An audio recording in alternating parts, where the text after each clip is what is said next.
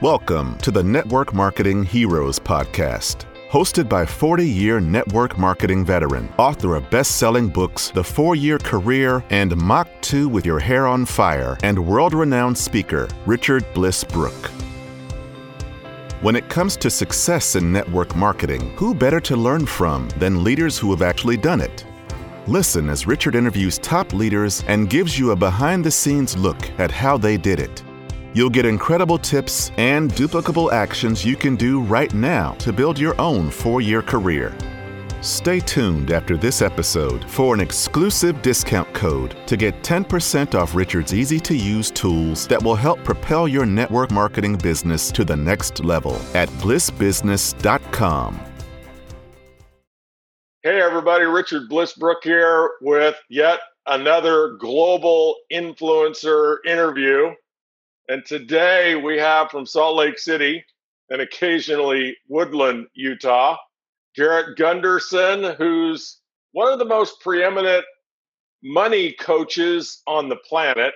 And when you see what he's done and how he does it and how what his approach is to coaching people on money, you'll see just how unique he is. He's a, a New York Times best-selling author, get these books right. Killing the Sacred Cows, the first one that I read, which really kind of connected me to him. Budgeting Sucks is his latest book, which you're going to love. If you want to check that out, go to budgetingsucks.com.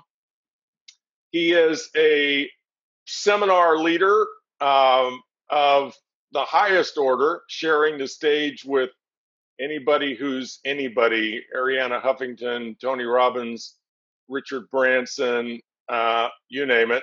This guy has been coaching and inspiring and teaching people about money, that taboo subject we're not ever supposed to talk about, for a few decades now. And he's had a huge impact on the wealth of anybody that pays attention. Welcome, Garrett. Richard, how many books have you written now? That's my question. How many books have you written? Uh, three. All right. That's. I it. mean, not many people write more than one. I think it takes an insane person like you and I to go to number two or number three. You know, like forget that process for a minute and then re-engage. yeah, I'm on number four, um, but yeah, I mean, it actually the funny thing is about books, you, know, you can write one in about a week if you just focus, right? just get it done. So, Garrett, uh, we're going to get into everything you do around wealth coaching and why you do that. But I like to start these interviews off by um, just finding out about where did people come from because I- I'm fascinated, and I think other people are fascinated by you know how did people end up? How do you end up a wealth coach? And you didn't take a direct route to that uh, niche, that profession you Right. started off in different places on a different journey. So tell us about that. Where'd you come from and how'd you end up here?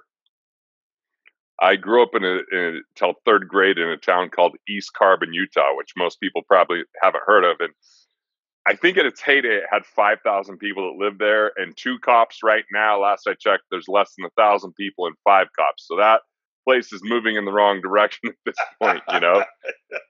it was all coal mines. That's why that's why my great grandfather left Italy to go there to you know try to provide for a better life, and really was about of getting rid of the shackles of poverty. But he really got caught in the shackles of scarcity because.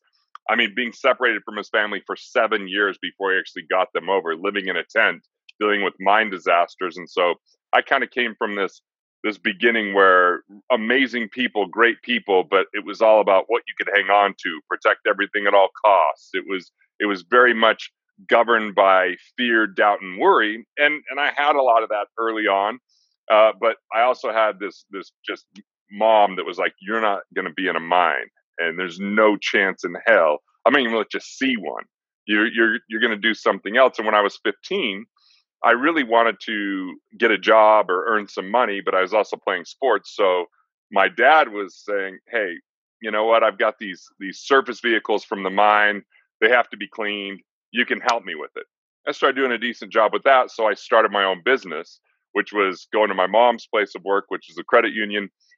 They would have the repossessed vehicles. I would help detail and clean those, and then you know the mine vehicles. And then on six, seven months in, I presented that business at a business competition for young rural entrepreneurs, and I took third place. And it came with 500 bucks. And I think I became a speaker that day, Richard, because before that, I was scrubbing tar and bugs with a car detailing business. And all of a sudden, I was speaking and I got 500 bucks. The next year, I took first place. Then I won it for the, the whole state, and it came with $5,000. And I thought, you know, I want to get out of this town. I want to make it to the big city of Salt Lake City. To me, that was the big, in you know, intimidating city. And in trying to invest five thousand dollars before I was 18 years old, I had to have my mom sign off. But their family really kept money in Folgers cans in the cellar. So there wasn't really an investing methodology or philosophy. That just seemed far too risky. And when I finally turned 18, I just started to risk it in things I didn't understand because they just seemed seductive and sexy. And when the st- stock market started going down in the year 2000, that's where it really began for me. I was like, wait. And I went on a 26 month journey, flying somewhere at least once a month, and leveraged my young age where I could go meet with very successful, highly affluent people because I feel like a lot of them want to pay it forward to young, interested people. I had a little right. red memo pad with lines, and I would just go ask them questions.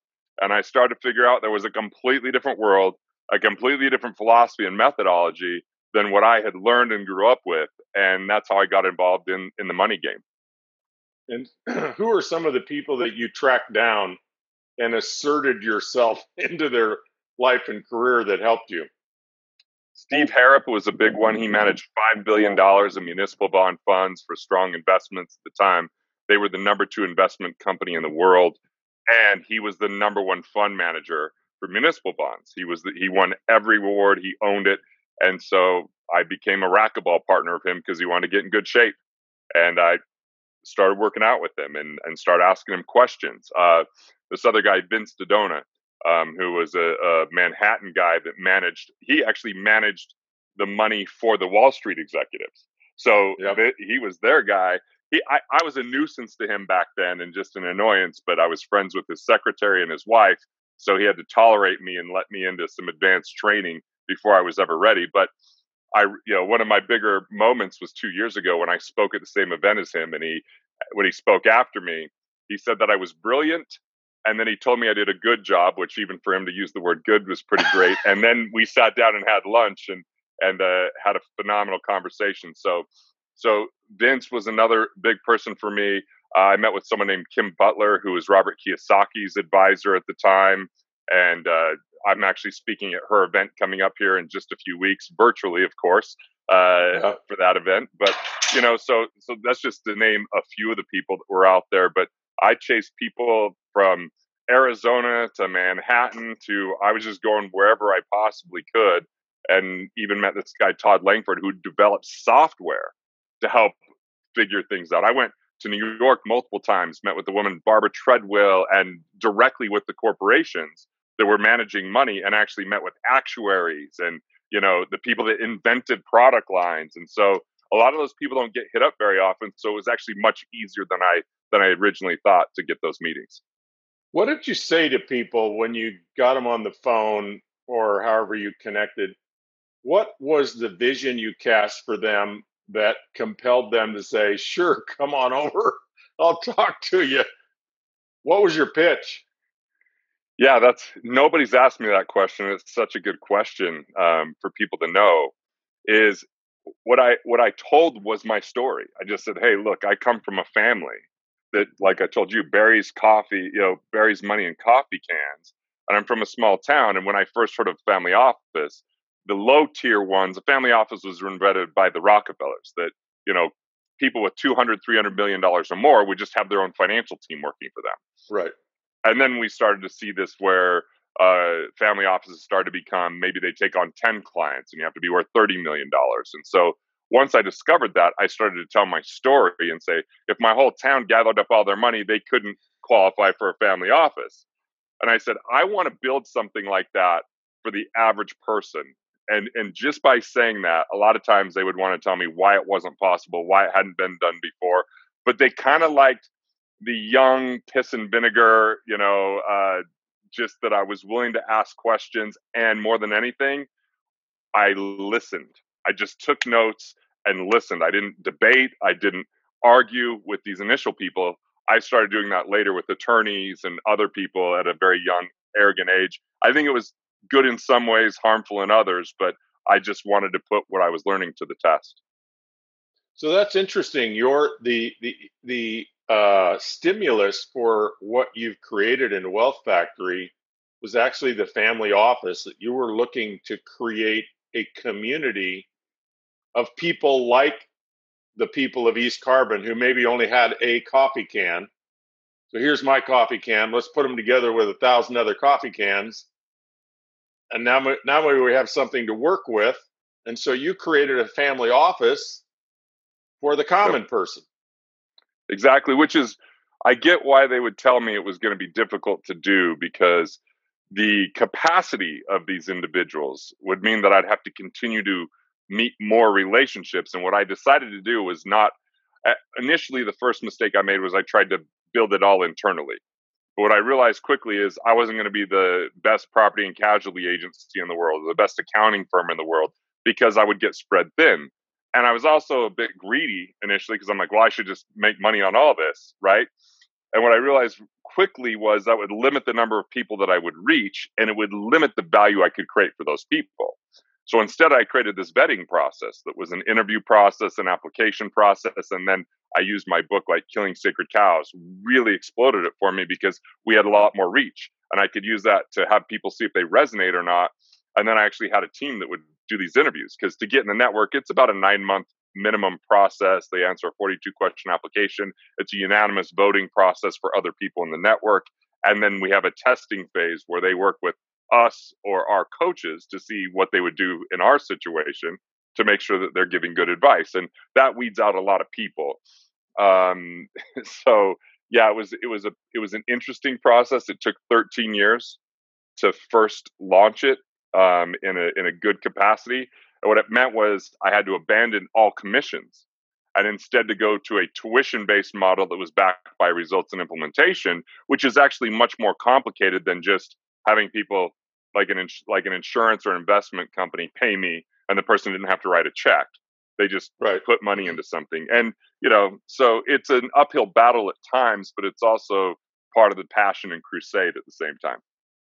Well, I remember some of the people you introduced me to at the event that I went to were really interesting professionals that were experts in their niche. And you got, there's a lot of different niches and avenues that somebody might want to go down, whether it's insurance or investments or legal. And you got to have those professionals. I guess that's kind of what a family office is. It might help people, Garrett, what is a family office? What does that concept mean to the common person? So if you think of the the world's wealthiest families, they have so much money that they require full-time support. So they've got their own investment advisor that doesn't work for anyone else but that family. They've got their own accounting team that only works for them. They've got their own insurance or risk management department that helps design and, and do everything versus just an agent maybe at State Farm. And so what the first time I saw one, it was a conference room table where there was no client in the room. It was just all these financial professionals communicated. They were they were coordinated. It was a very comprehensive methodology. And so I was like, oh, this is a big deal. And at first I was very fascinated, but it turned to frustration pretty quickly because I was like, oh, this is elite as hell and you know there's so many people that will never get this and i realized there was this right. huge faction between the advice that they gave and the advice that commission driven salespeople were giving not that all commission driven salespeople they're not even bad people they're just limited by a system that doesn't reward comprehensiveness right like because they couldn't get paid on it right so tell us what have you built what is wealthfactory.com and who's a good candidate for it? You got people from all walks of life, all income levels watching this. So let's say I make 200 grand a year and I have 200 grand sitting around somewhere. Am I a candidate or do I need to have a million dollars? Or what if I make 50 grand a year and I have $5,000 sitting around? Yeah. How's Wealth Factory going to support me? I will say this if someone is over $10 million of revenue or $10 million of net worth, Wealth Factory will not work with you. We actually have family offices that will refer you to that we vetted that we feel comfortable with, but they have a limited amount of capacity. And our objective at Wealth Factory is to liberate 1 million people to become economically independent, change their family's financial future and destiny. And if we work with people at that level, they take far too much time because too many people are hitting them up. There's a lot of complexity to what they're doing. So there's three main uh, programs we have and people that we work with. And the first one has taken me the longest to build that I'm going to mention, which is for those people that want to be entrepreneurs, but they're maybe not there yet. Maybe they've got a side hustle. Maybe they've got a little bit of income coming in different than their W 2 job. But we've actually created something called Wealth Builders Club that's very affordable, that we can really help them with the basics and also focused on what they can do to increase their capacity. The second program is for entrepreneurs or people that have a business, but they haven't cracked the million dollar revenue mark. So we want them to make sure they're making at least $100,000 net income to get in the program, but they don't they don't have to have a huge amount of net worth. We don't care. They just have they have the same problems that everybody has, which is they have to deal with taxes, they have to deal with loans, and so we help them get their financials in order. And then the third program is the one we've had the longest, and that's really for those entrepreneurs that have cracked the million dollar mark, but they're below the 10 million. They're married, they have at least one child at home, they've got a couple loans, they're paying too much in tax, and we hit pretty big home runs. It's a little bit bigger investment there, but you know, we're not really uh, a firm that provides for people that just want to be employees. If you're going to be an employee, it's actually a pretty easy financial structure. But as soon as you're going to enter the entrepreneurship world, taxes are infinitely more complicated, but infinitely more rewarding. Loans are more difficult to get, and there's different opportunities that you can have. You're buying insurances that other people don't even know it exists. So it really we're designed for that business owner, but for the 96% of the business owners out there you know, the people that aren't worth the huge amounts of money that could get really good firms. We're here to serve that neglected area. Yeah, and there's so many people, whether you know, we, we tend not to think about it, but a dentist is actually an entrepreneur, a chiropractor is an entrepreneur. We have so many dentists and chiropractors.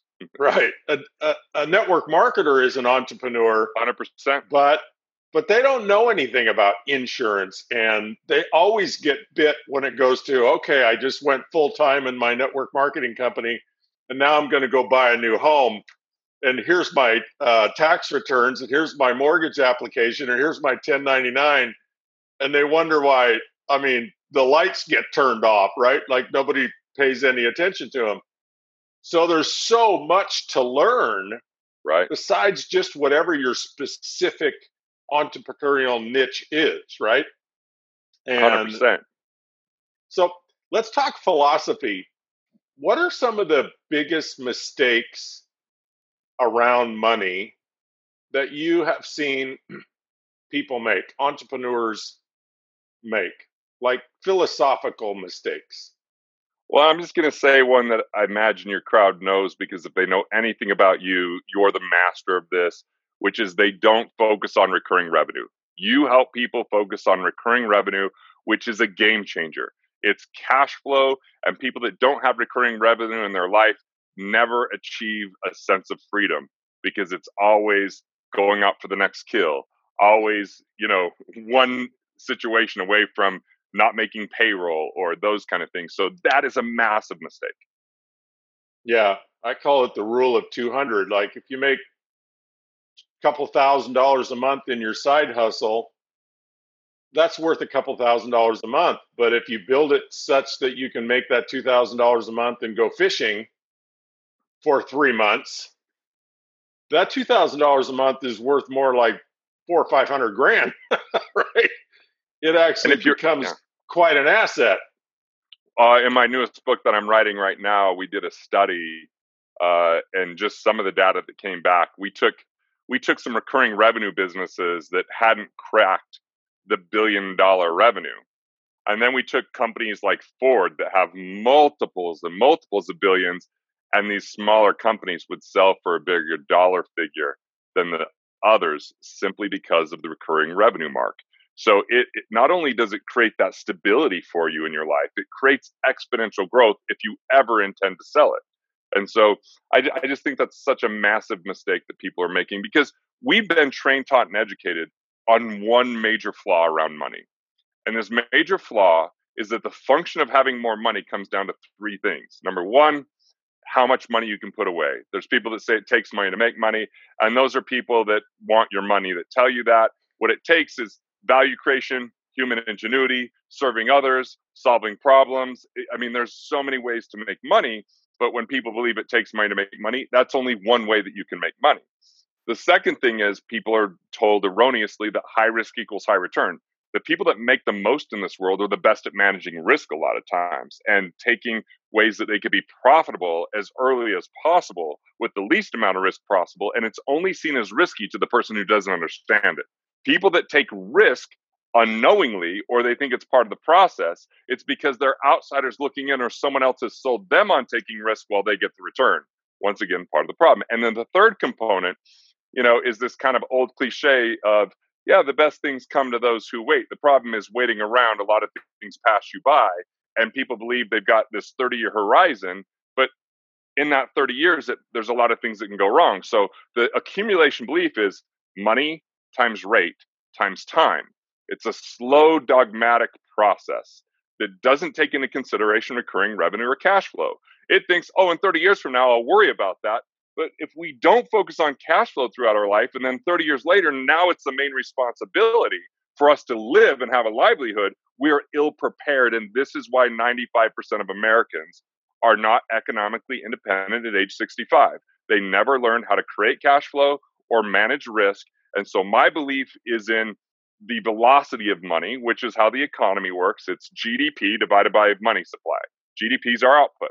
So if we look at it in an individual level, it's our output divided by our input. So how do we increase output without having to scrimp, sacrifice, delay, or defer? It's number one through efficiency. Plug the leaks of four major areas taxes, interest, investment fees or non performing commissions that don't help, and insurance, where there's duplicate coverages or costs. This isn't coupon clipping. This is keeping a lot more of what you make without cutting back. And then the second thing for velocity is expansion. Expansion is expanding our means. It's adding more value. It's reaching more people. It's more deeply impacting the people we reach without our daily involvement as time goes on. So we're maintaining it through some management and monitoring it, but we're not trading time for money, which is the trap that far too many people get in. So I know you have a lot to say about all that. So I'll just let you uh, speak your piece because you know we're fairly aligned in this, Richard. Yeah, well, I come from the network marketing space. You've you have done a lot of work with healthcare professionals, and I I remember one of the strategies you teaching specifically chiropractors is okay, you're a chiropractor, you got an office, but you're not making any money if you're not there, and so you're basically trading time for money, and you're then you're an employee. Basically, you kind of think you're an entrepreneur, but you don't have any leverage, and you don't have any way to exponentially grow your cash flow what if you brought on some associates and you started setting up satellite offices, right? Now you're taking a percentage off those satellite offices. You don't have to be there. You've leveraged yourself. You got maybe some exponential growth in your cash flow. And, you know, I think that the thing that I hear you talk about, Garrett, that's so brilliant is this distinction between the old model of, okay, let me let me get $50,000 and invest it at 10% a year, which you have to actually kind of have your wits about you to maintain 10% a year for 30 years, right. which means in seven years from now, you'll have a 100. And 14 years from now, you'll have 200. And 21 years from now, you'll have 400 but the 400 grand's only going to be earning you about three grand a month, right? so right. you spent your whole life creating minimal cash flow. And what if you just got creative?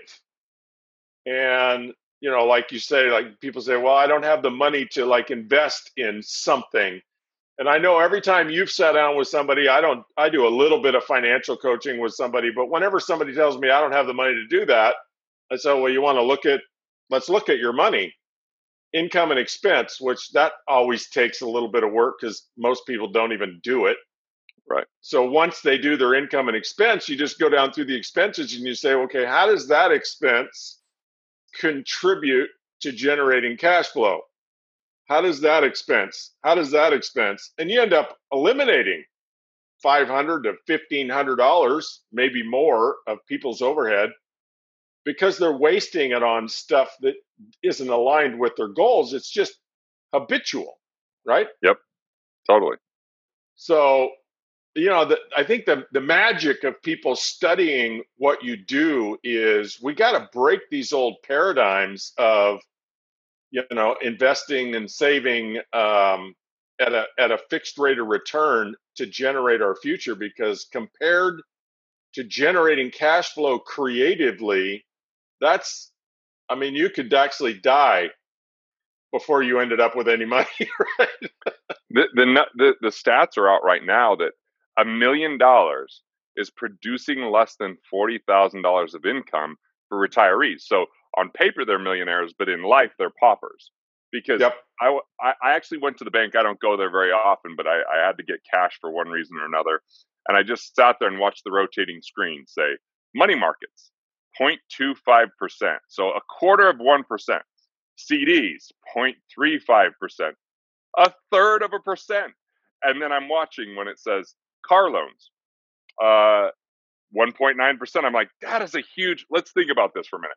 If I could borrow money and pay you a dollar to borrow your money, and I can sell that same money for $3, that's hundreds of percent of markup. Yeah. And and so here it is, we're being trained to follow these rules, but they're not the rules that the institutions play by. It's not what the wealthy play by. It's just what people that have been taught that it's too complicated, just hand your money over. And when you think about it, there's so many things you can do to create cash flow and recurring revenue that doesn't require any money to get started or it requires such minimal things to get started. I mean, $5,000 max or less. And there's so many stories that I could share of this one guy, Rich Christensen, who's now sold 19 businesses, of which none of the 19 businesses took more than $5,000 of capital to start. And none of the businesses wow. sold for less than seven figures because there's this other, there's two other forms of capital that people miss. The first form is our mental capital ideas, knowledge, wisdom, tools, strategies, and insights. It's a time right now we've got to invest in skill sets that enhance that, which a lot of that is communication and speaking, it's collaboration and relationship building, right? Like not just, oh, I'm a little bit better at woodworking than I was last year. Okay, that's helpful, but it's not a game changer. And then the second form of capital is relationship capital people, networks, organizations, mentors, friends, and family. You're brilliant at relationship capital. And I think that's one of the key reasons that you're so wealthy because of how you manage and grow that relationship capital, which unfortunately, as human beings, we're not really taught to do. There's no textbook on it in schools, there's no emphasis on it in financial planning. Yet it's the most underutilized valuable asset there is. So if we take our mental capital and we use it to serve others and solve problems for our relationship capital, the result will be financial capital, which means money follows value. So the goal is how do we create more value in a way that's consistent with creating cash flow and recurring revenue? And how can that value exist even if we don't open a laptop or show up to an office that day? And when we can answer that question, the world starts to open up and unlock. As you know, I'm speaking to the to the choir here, you know, and I mean my my world changed when we created recurring revenue.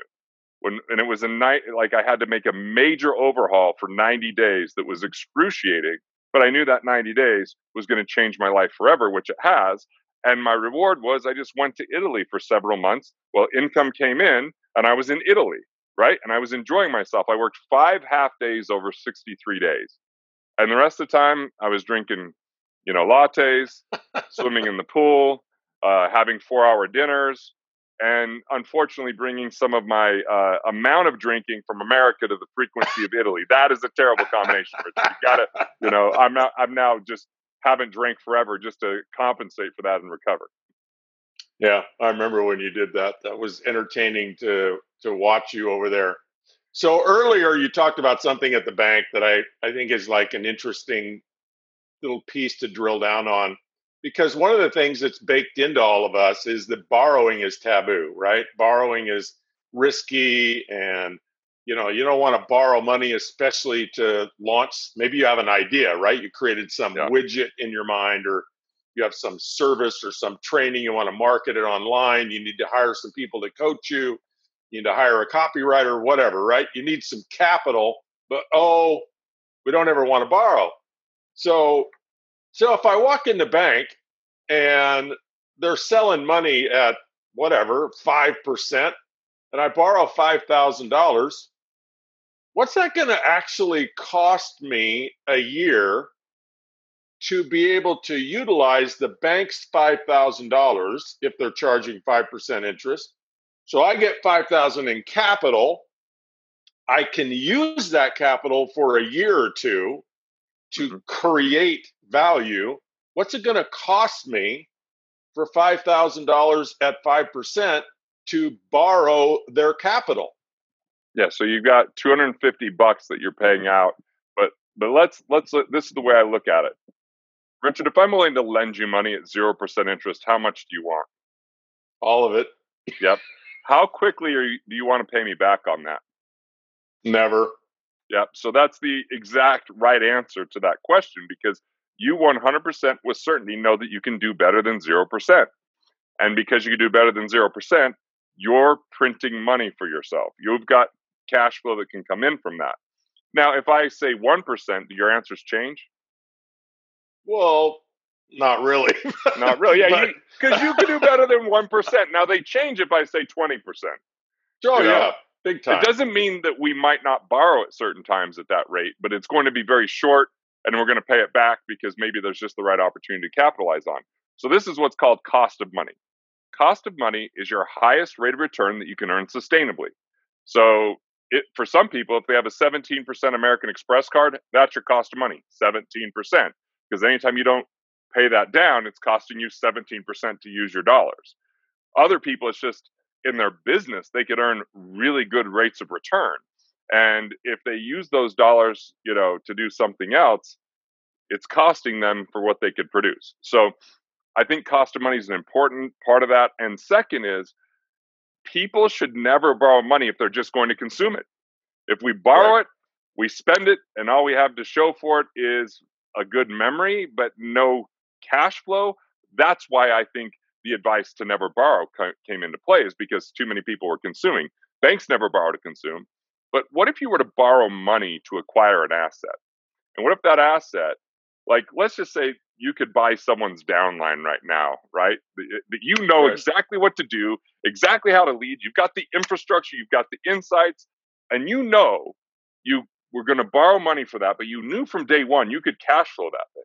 And you're going to get more cash flow coming from that than what you spent on it. Did you go into debt? No. You actually went into the opposite of debt called equity because you had more value and you could turn around and sell that and pay that loan off people get confused about what debt is.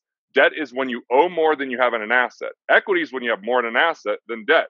So, as an example, would be, you know, if I bought a house for hundred thousand dollars that I knew was worth two hundred thousand dollars that I could cash flow from day one, and I borrow, I'm not in debt. I'm in equity. Yet people are told to avoid debt like the plague, and the borrower is a slave to the lender.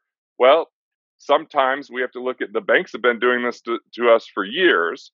Yet somehow we're okay giving them money but when it's time for us to invest in ourselves or create cash flow, we listen to thought leaders like Suze Orman or even Dave Ramsey that are coming from a perspective that if you're a train wreck that spends more than what you make, listen to them.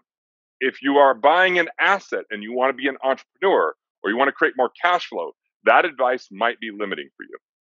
Yeah.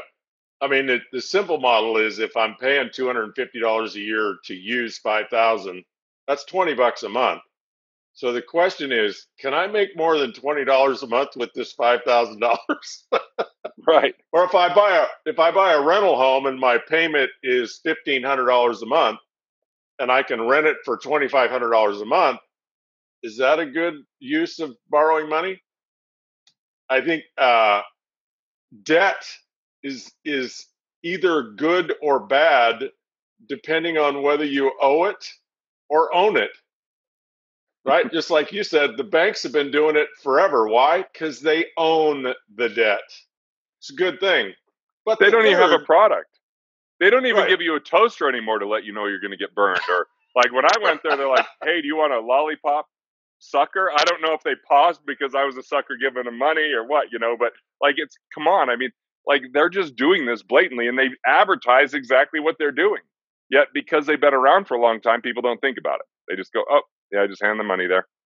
You just slipped in a little bit of your uh, money comedy in there. I noticed. I just a touch. What's a, they don't even give you a toaster anymore to let you know you've been burned. So one of the things I learned about Garrett just in chatting, catching up before this interview, folks, is he's doing stand-up com- comedy around money. How funny is that? Well, I mean, so, it's about time someone did. I think you know, there's a lot of there's a lot to be laughed at there. Yeah, for sure. Uh, well, yeah, I look forward to seeing some of that because I'll bet you're uh, really, really good at it. So, what's the future look like for you? You've got your the, your latest book, "Budgeting Sucks." Uh, you want to talk about that for a second, and then tell us what are you doing over the next five to seven years? What do you see on the financial horizon? Is the stock yep. market going to plummet? Is real estate going to go up? the commercial real estate is scary as ever, but lower end residential real estate can be extraordinarily profitable in the next while because we become a lending society. So 60% of what people spend money, um, the money came from a loan. So 60%, that's crazy. And so what's going to happen is when the banks start tightening up, which right now they've been flooded with money, they've got more than ever, but their value hasn't been created for that. So we're going to have a reckoning. I don't know. I could tell. I wish I could tell you when that's going to happen, but there's too many moving pieces. If they do another act and they throw more cash, they put another band-aid over the bullet wound. So it's it's hard to predict, but I am certain that it's going to be within 3 to 36 months where they're going to have to pay the piper and right now the stock market is so overvalued, but what is undervalued is private businesses. If you're willing to acquire private businesses, businesses that are $2 million of revenue or less, there isn't a multiple on those like there is the public businesses. I mean, you might be paying 70 times more than what the company is actually worth when you buy in stock market. If you just look at their earnings and you look at the price that you pay. But when you look at a small business, because it requires human involvement, because it requires human labor to really do something, you can get that for a much lower price. And I think we're going to find a lot of those businesses in trouble because they didn't manage cash flow or have cash on hand. So I see myself acquiring businesses that complement my my mission of 1 million people to you know economic independence. So whether they have digital portfolios and, and reach that we don't have, whether they have capabilities and financial technology that we don't have, or whether it's simply they have a way to build a bigger service infrastructure without having to hire and spend five years building it, we're we're on the lookout for that right now, but we're also being patient about it. Uh, I've got three major projects I'm working on right now. One is I'm writing something called the American Dream, but I'm crossing out the D, the American Dream. It's my one hour stand up special for comedy. A lot around money, a little bit around my personal life and family. The second thing is I'm writing a book that will come out next year. Um, and that book, I've got a publisher. It's going to be a pretty big campaign. I'm willing to dedicate seven years minimum. I'm willing to dedicate 20 years of my life to have this book become something that's mainstream because it really breaks it down into a few different categories of how people can profit up front without the risk. And so there's there's a way to do that where you make money on the buy with your with your investments. There's a way to get cash flow from day one. There's a way to plug leaks and keep more what you make, or there's a way to create economic independence within 10 years rather than waiting for 30 years and never quite getting there. There's a conversation around legacy, and there's really this concept around how you can pre-sell something before you've created it. So you don't even have to borrow money. Your actual subscribers and fans pay for the thing, and then they get it at the end. We did it with the Statue of Liberty in the United States. It came over right. from France, but they didn't ever build a visitor center. So what they did is in the New York magazines, they said, "Hey, would you like to donate? you'll be the first to get tickets. And if you donate this much, you'll get a brick with your name on it. If you donate this much, a diff- and guess what? They raised all the money without borrowing a single cent. And when it was over, they owed nobody anything other than access to the thing that created momentum.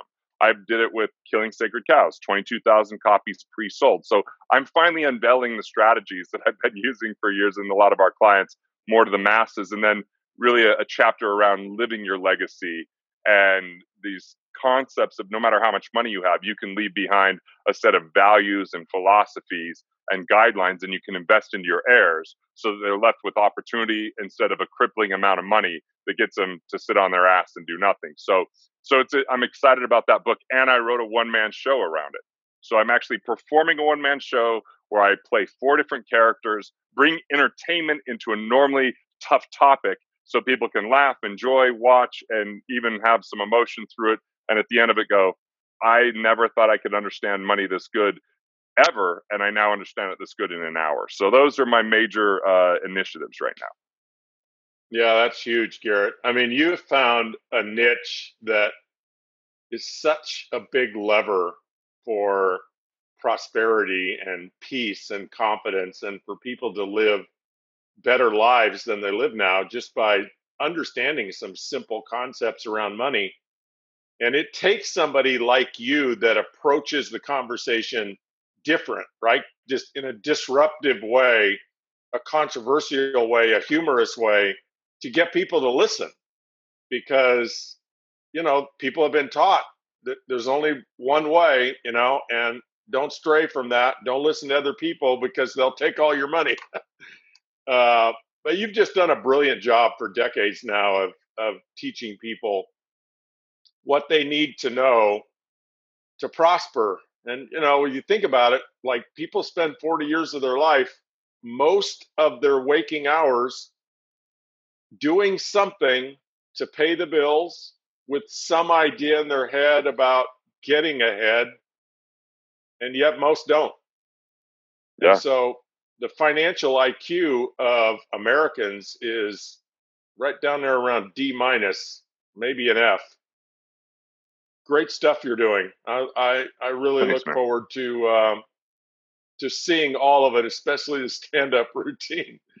Beautiful. Also, I'm going to give you a little link after this uh, for you. And by the way, I, I'll just say this: hard work with the wrong philosophy still equals bankruptcy, limited results, or frustration. And if hard work is all it took, my coal mining family would have been extraordinarily wealthy. But yep. it, it's it's really we've got to learn about how money works. That value creation is at the core of what how it works, and it's not just about trading time for dollars because that system is a time of the industrial age, and we've exited that at, in actuality. But most people's mentality didn't come along, right? We're in the time of brains, not we're no longer in the time of brawn. Right. And, you know, I think the the big paradigm shift that I see you having access to with people is this idea that you don't have to use your manpower or even your knowledge or your skill and trade it time for money forever.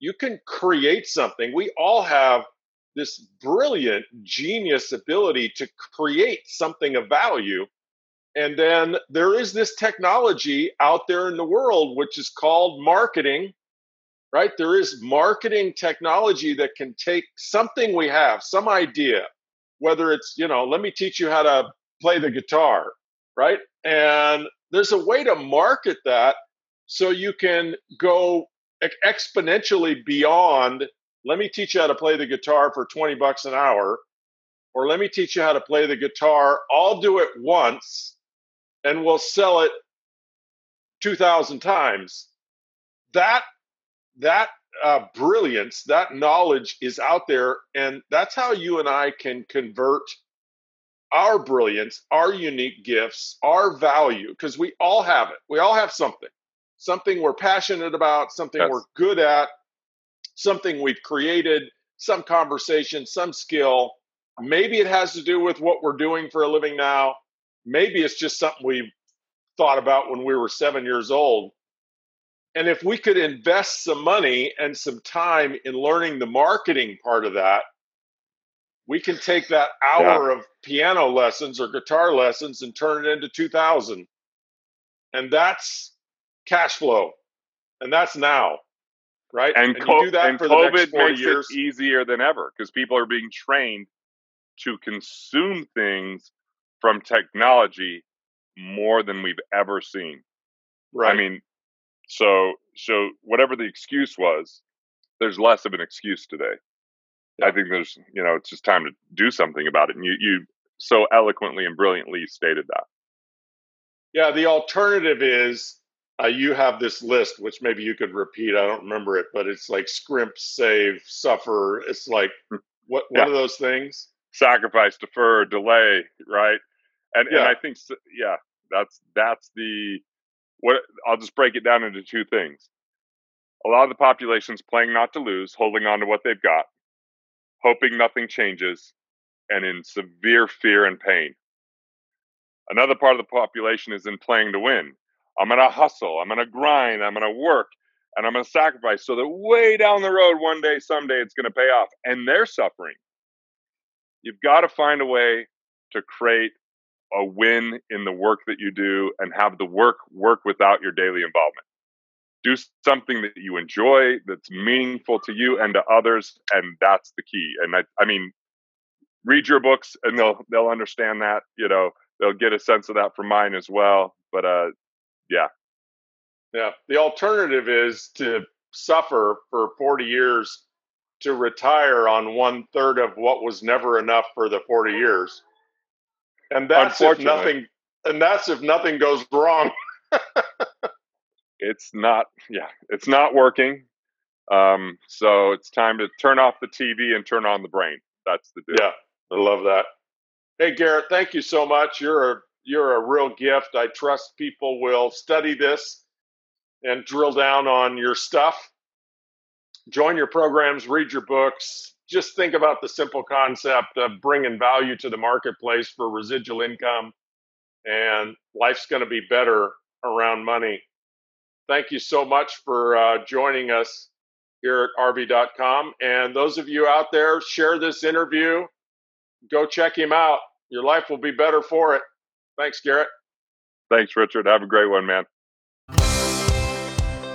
Thank you for joining us on this episode of Richard Bliss Brooke's Network Marketing Heroes podcast. If you are inspired and are ready to create your own success story, then it is time to take advantage of some of the top network marketing tools available. Pick up the top recruiting tool that has prospects saying yes, the four year career and the four year career for women. Get your mindset right. Without a clear vision, success is lost. Check out the best selling book on vision, Mach 2 with Your Hair on Fire Learn to think like a successful person with this step by step guide on how to break through your self imposed limitations. Mach 2 Vision Training is a 90 minute, four part video training where you get Richard to walk you through crafting your vision. It's a must for anyone looking to step outside the box and hit the ground running. For 10% off your order, use the discount code HERO at checkout. If you're serious about building your business, make sure to subscribe to Richard's blog for all the latest tools and articles. This success story is not typical. It is meant to inspire you and show you what's possible. It is not what you should expect to accomplish. Your income will depend entirely on you, your commitment, your work ethic, your leadership, and your ability to acquire customers and inspire sales leaders to join your team. Most people who start off intending to build a sales team do not maintain their motivation to continue.